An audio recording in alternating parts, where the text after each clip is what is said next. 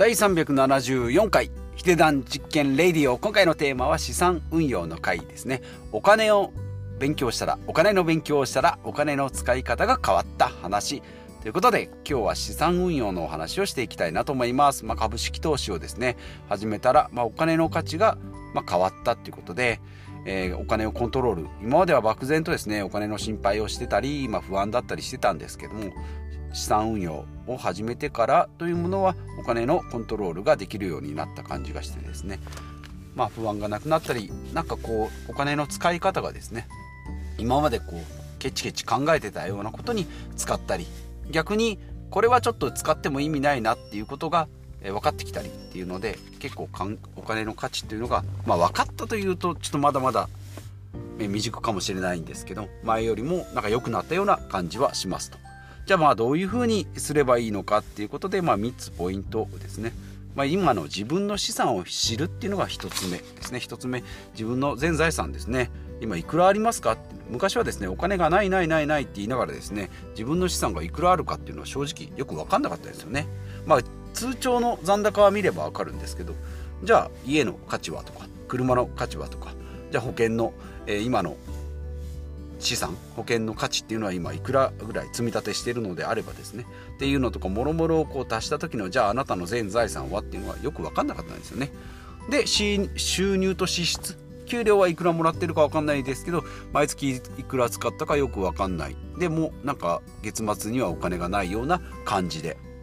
毎月過ごしてたなというふうに思います。なので、まあ、今の全財産を知るっていうのと毎月の収入と支出で、まあ、プラスマイナスが出ますので、まあ、それを知ると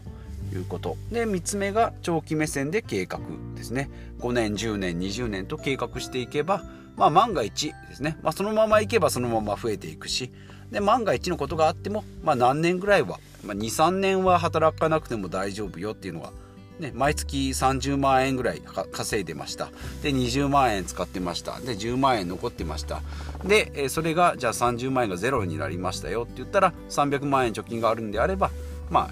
1年か、まあ、2年かぐらいですね。まあ大丈夫ですよ。とまあだダメな時はですね、まあ、どっか、まあまあ、働けないってなった時とか病院代とかっていうとなかなかちょっと厳しいんですけど、まあ、そういった場合にですね保険なんかが必要になってくるんじゃないかなと。えー、あと、まあ、サラリーマンであれば、まあ、傷病手当、えー、療養期間の保険保険というか、えー、お金が、えー、ていうんですかね。長期療養保険だっけな、えー、国からお金がもらえます。言葉がうまく出てこないですけれども、まあ、そういった感じですね。失業保険とかも失業手当も出ますしね。職がなくなっても失業手当が出ますし、まあ、その代わり社会保険料がちょっと高くなったりとかっていろいろあるんですけども、まあ、今回は資産運用のお話なので、まあ、それはちょっとはしょってい、きます。でお金の話に戻りまして、まあ、年金2000万円問題ですね。老後2000万円いりますよって言っても通帳の残高なんて2000万円もないよっていう人がもう結構いるので、えーまあ、世帯別ですね。前回お話ししましたけど貯金残高っていうのは単身でいけば中央値で50万円とか。で30代で、えーと、共働き。これは家族の場合だと世帯でいくと500万円。30代で500万円。で50代で1500万円とか2000万円ぐらい。で50代でようやく、まあ、それに到達するかな。でも全然それ真ん中の人でそれぐらいなのでそれより真ん中よりお金持ってない人っていうのは全然足りないじゃないかっていうことになってしまうので、まあ、これじゃまずいですよってことでまあ言われておりますけれども、まあ、それでですね政府がこういろんな施策 iDeCo とか NISA とかですねもう投資自分で運用してくださいよっていうふうに政府の方が、え言ってくれ言ってくれているというか、まあ、あのお願いされてますからね、まあ、その代わり税金取りませんからこの額、ね、少額ですけど積立 NISA であれば、え年間40万円。で20年間で800万円はもう非課税ですよとか。イデコだったら毎月1万円とか2万円とかこれを非課税にしますよとかですねいうふうに、え政策を、え打ち出してくれておりますので、まあ、それをうまく活用するということですね。で、まあ、お金の使い方っていうとまずはま節約の部分でいけばマイホームとかマイカーとか保険とかですね、まあ、こういった固定費の見直し、まあ、私の場合ですねこれを全部見直ししました。マイホーム、まあ、買ってはいるんですけども売ってはいませんが売ったらいくらかは見ました。で大体ですね買った値段の、6割ぐらいの値段になってます、まあ、実際売ってないんでですね、金額は概算なんですけども、まあ、ある程度それでですね家の資産、まあ、もちろん持ち家派と持ち家派じゃない賃貸派といろいろあるかと思いますけども、まあ、私が今新しく家を建てるかどうかというと建てずに賃貸で、えー、まあ、好きなところ便利なところ、えー、楽しそうなところに移動したいなというふうに思っております。まあとはいえですね、まあ、今持ってるので今からできることっていうことで、まあ、資産がどれぐらいになるのか、まあ、住宅ローンも残っております、まあ、住宅ローンと、えー、今売った時の、えー売却益。まあそれで今の資産が大体これぐらいかなと。手残りこれぐらいかなというふうに考えております。でマイカーですけれどもまあこれもですね3ナンバーの車からコンパクトコンパクトカーに変えることによって、まあ、若干ですね、えー、節約ができた、まあ、毎月1万円ぐらいですかね。で燃費が倍ぐらいに1.5倍かな、え、になったので毎月2万円ぐらいは、節約できてるのかなというふうに思います。で保険はですね私の場合は全てやめました、まあ、全ての人に当てはまるかどうか分かんないですけどね、まあ、貯蓄と保険と合わせ持ったやつをも、え、入ってたんですけども、まあ、この辺がですね非常にコスパが悪かったなと思って、えー、大人の保険もやめましたし子供のジュニアニース、えー、子供の学習保険もやめてジュニアニーサに切り替えましたね。だから保険の部分が全部ジュニアニーサとなんか積み立てニーサに移動してったっていうことですね。であと固定費ですね。あとはまあスマホ代とかですね。あと電気代はなかなか節約難しいんですけどね。見直しはしました。でも変えてはいないですけど電気水道ガス、まあ、水道ガスも、まあ、ガスはうち来てないんです。けどライフラインはなかなか難しいのでやっぱりネット環境とかあとスマホ代ですね。この辺は結構節約しても、えー、質が変わらない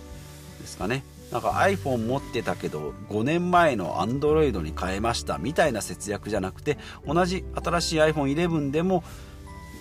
会社をスマホの契約プランを変えることによって半額にできますよとかっていうのが、まあ、昨日のお話ですね。格安 SIM の話とかデュアル SIM の話になるんですけど、まあ、これも話し出したらきりがないので、まあ、固定費の見直しをしましょうということですね。でじゃあ余ったお金、えーと、じゃあ貯金しますよって言っても銀行の融資融資じゃない銀行の貯金の利率っていうのも、まあ、今どこでも言ってますけど0.001% 100万円1000万円入れても、まあ、100円とか200円とか、まあ、そんな程度ですよっていうことなのでまあでも親世代ですね。607080ぐらいの、えー、親世代の人たちっていうのは1970年ぐらいまでですね。金利っていうのは7%ぐらい。今の株式投資米国の株式投資が大体5から7%ぐらいと言われているので、まあ、それぐらいの利率が出てたっていうので、まあ、貯金しとけばいいよっていうことなんですけど今は貯金すると増えないですね。で投資が嫌と言いながらですね銀行への投資っていうのが貯金ですので貯金っていうのも銀行への投資になりますので、まあ、これをずっとやっていくと増える時はいいんですけど増えない時っていうのがですね、まあ、極端な話100年 ,100 年前の100円の価値っていうのはもう今はもしかしたら1円ぐらいにしかならないと。例えば100年前の100円のものっていうものは今だったら1万円とか10万円とか100万円とかになるかもしれないんですけど100円自体は額面上変わらないとしてもその時の100円っていうのは例えば旅行に行けた100円かもしれないですけど今の100円っていうのはジュース1本買えるか買えないかぐらいの価値になるので、まあ、インフレがまあ大体年利2%ですね。日本も年利2%を目標にしておりますので大体この2%ぐらい。でまあこの2 3 0年ですね。日本デフレなので値段が物価が上がってないようになっておりますが、まあ、世界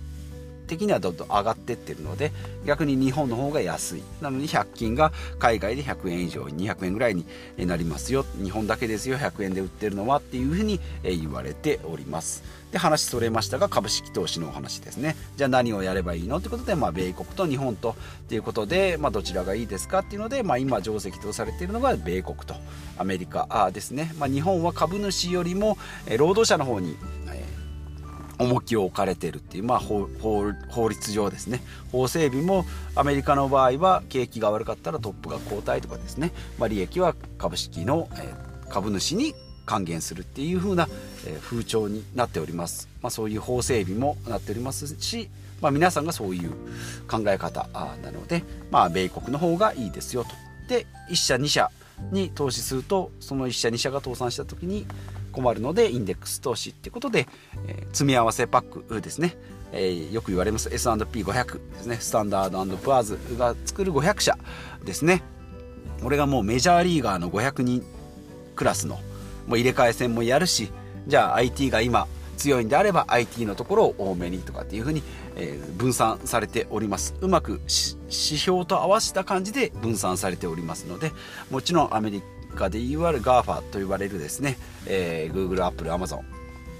えー、Facebook なんかは多めになっておりますしで今から進行で伸びてきてるですね、えー、ベンチャー企業なんかももしかしたらこの中に入ってるかもしれないということで、まあ、これが500社あるので、まあ、これに分散投資を一つの銘柄でですね、できますよということで、まあ、S&P500 ですね、SBI 証券でも楽天証券でも今買うことができますので、まあ、これを買っとけば間違いないなと。で、米国一択じゃちょっと怖いよっていうことは全いう方は全世界株でもいいんですけども全世界株の場合は、まあ、6割から7割ぐらいですね。やっぱり米国やっぱり経済の中心になっておりますので米国。まあ、日本株を入れるか入れないかっていうのもまた銘柄によってちょっと変わってくるんですけども、まあ、どのインデックス投資にしても米国が大体絡むかなというふうに思います。まあ、新興国の株を買えば入ってこないと思うんですけど、新興国の場合ですね、そういった、えー、法整備がなされてなかったりするので、まあ、中国とかですね、まあ、アフリカとか、アフリカとか今から伸びてくるとはいえ、その伸びた分だけ株価に影響されるかっていうと、クエスチョンマークがつきますので、まあ、米国が一番リターンが高いと言われております。まあ、S&P500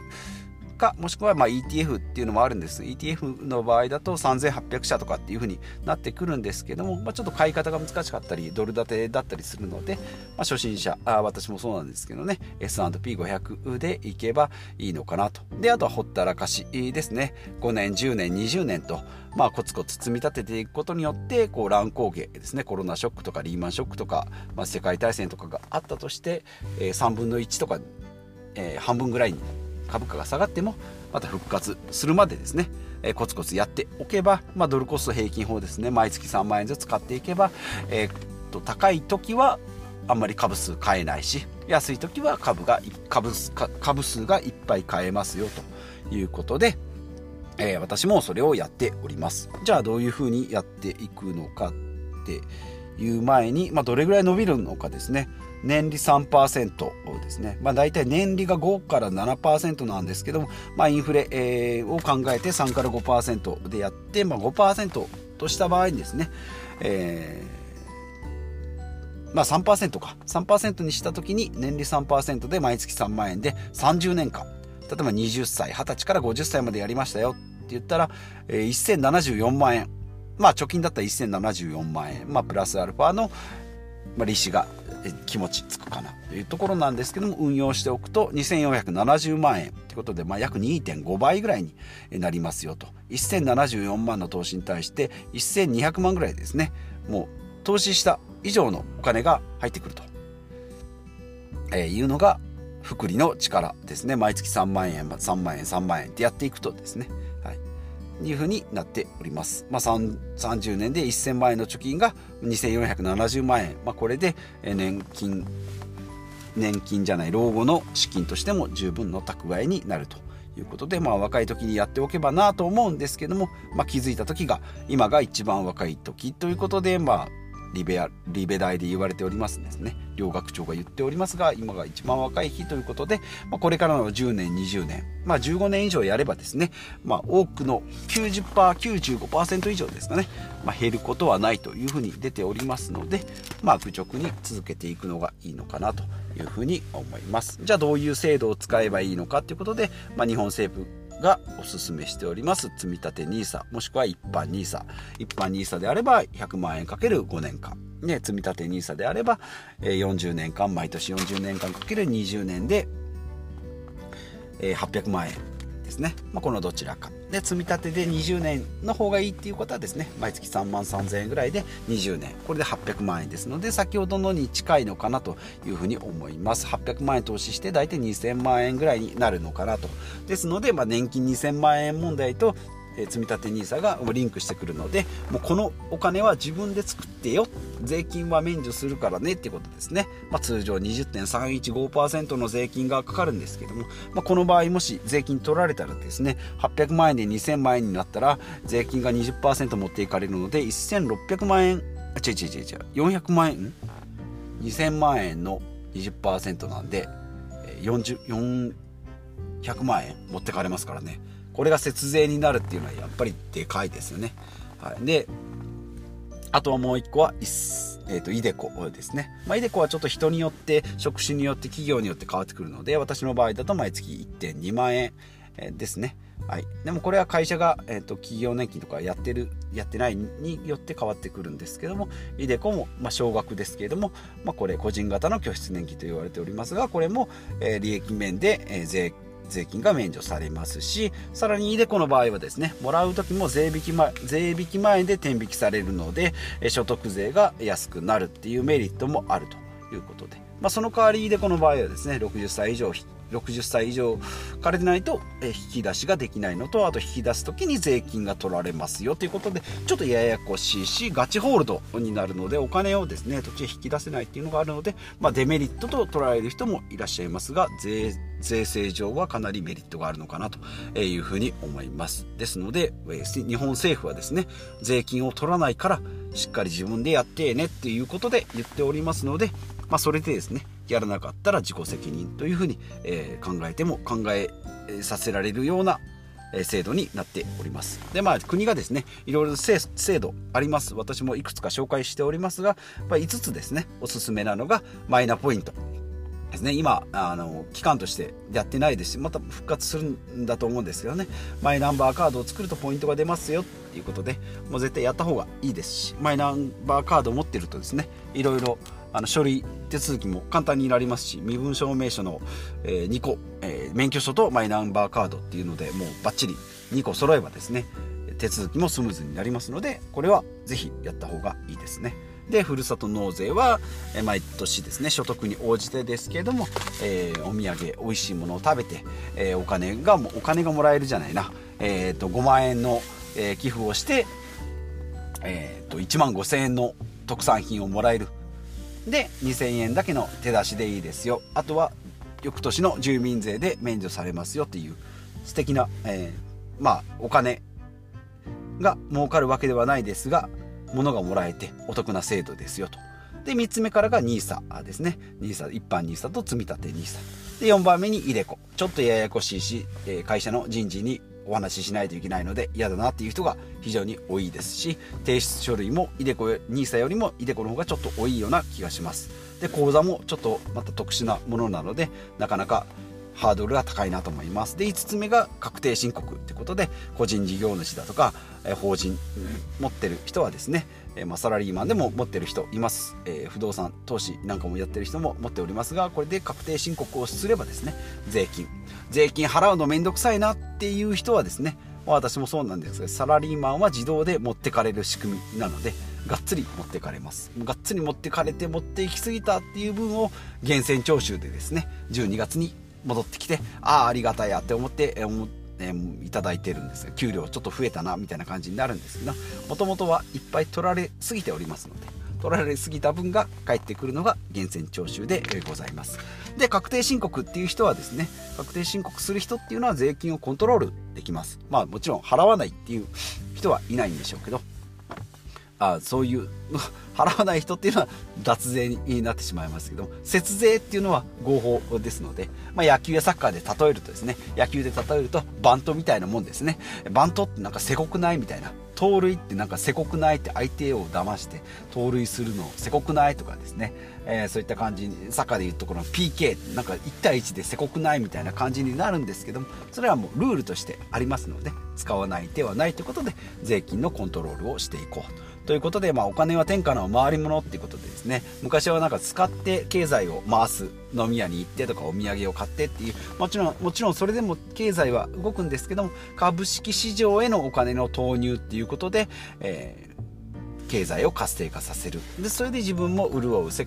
界というか、まあ、経済も潤うというのが資本主義のルールでございます。でまあ労働市場にですね労働資本を投入するっていうのがまあ私のサラリーマンのやり方なんですけれども、えー、この資本家側ですね、まあ、少額であってもですねやっぱり資本家としてですね、えー、資本市場に金融市場に資本注入をするというのが株式投資の原理原則でございますので、まあ、そういったものをですね今から私もコツコツやりながら少しずつ発信していきたいなということでちょっと今日は長くなりました。20分を超えてしまいましたが、え、今回はですね株式投資、え、やってみてですね、え、お金の勉強を始めたらお金の価値が変わってきたということで、え皆さんもですね、え興味ある方株式投資やってみてください、まあ、こういった感じですね。株式投資のお話、えそれから資産運用の話、どんどん織り交ぜながら毎週大体木曜日にやっております、えー、格安 SIM のお話が、えー、途中割り込んでこなければですね毎週木曜日は資産運用のお話お金の話をしておりますので、えー、ぜひ聞いてみてください。ということでまた次回お会いしましょう。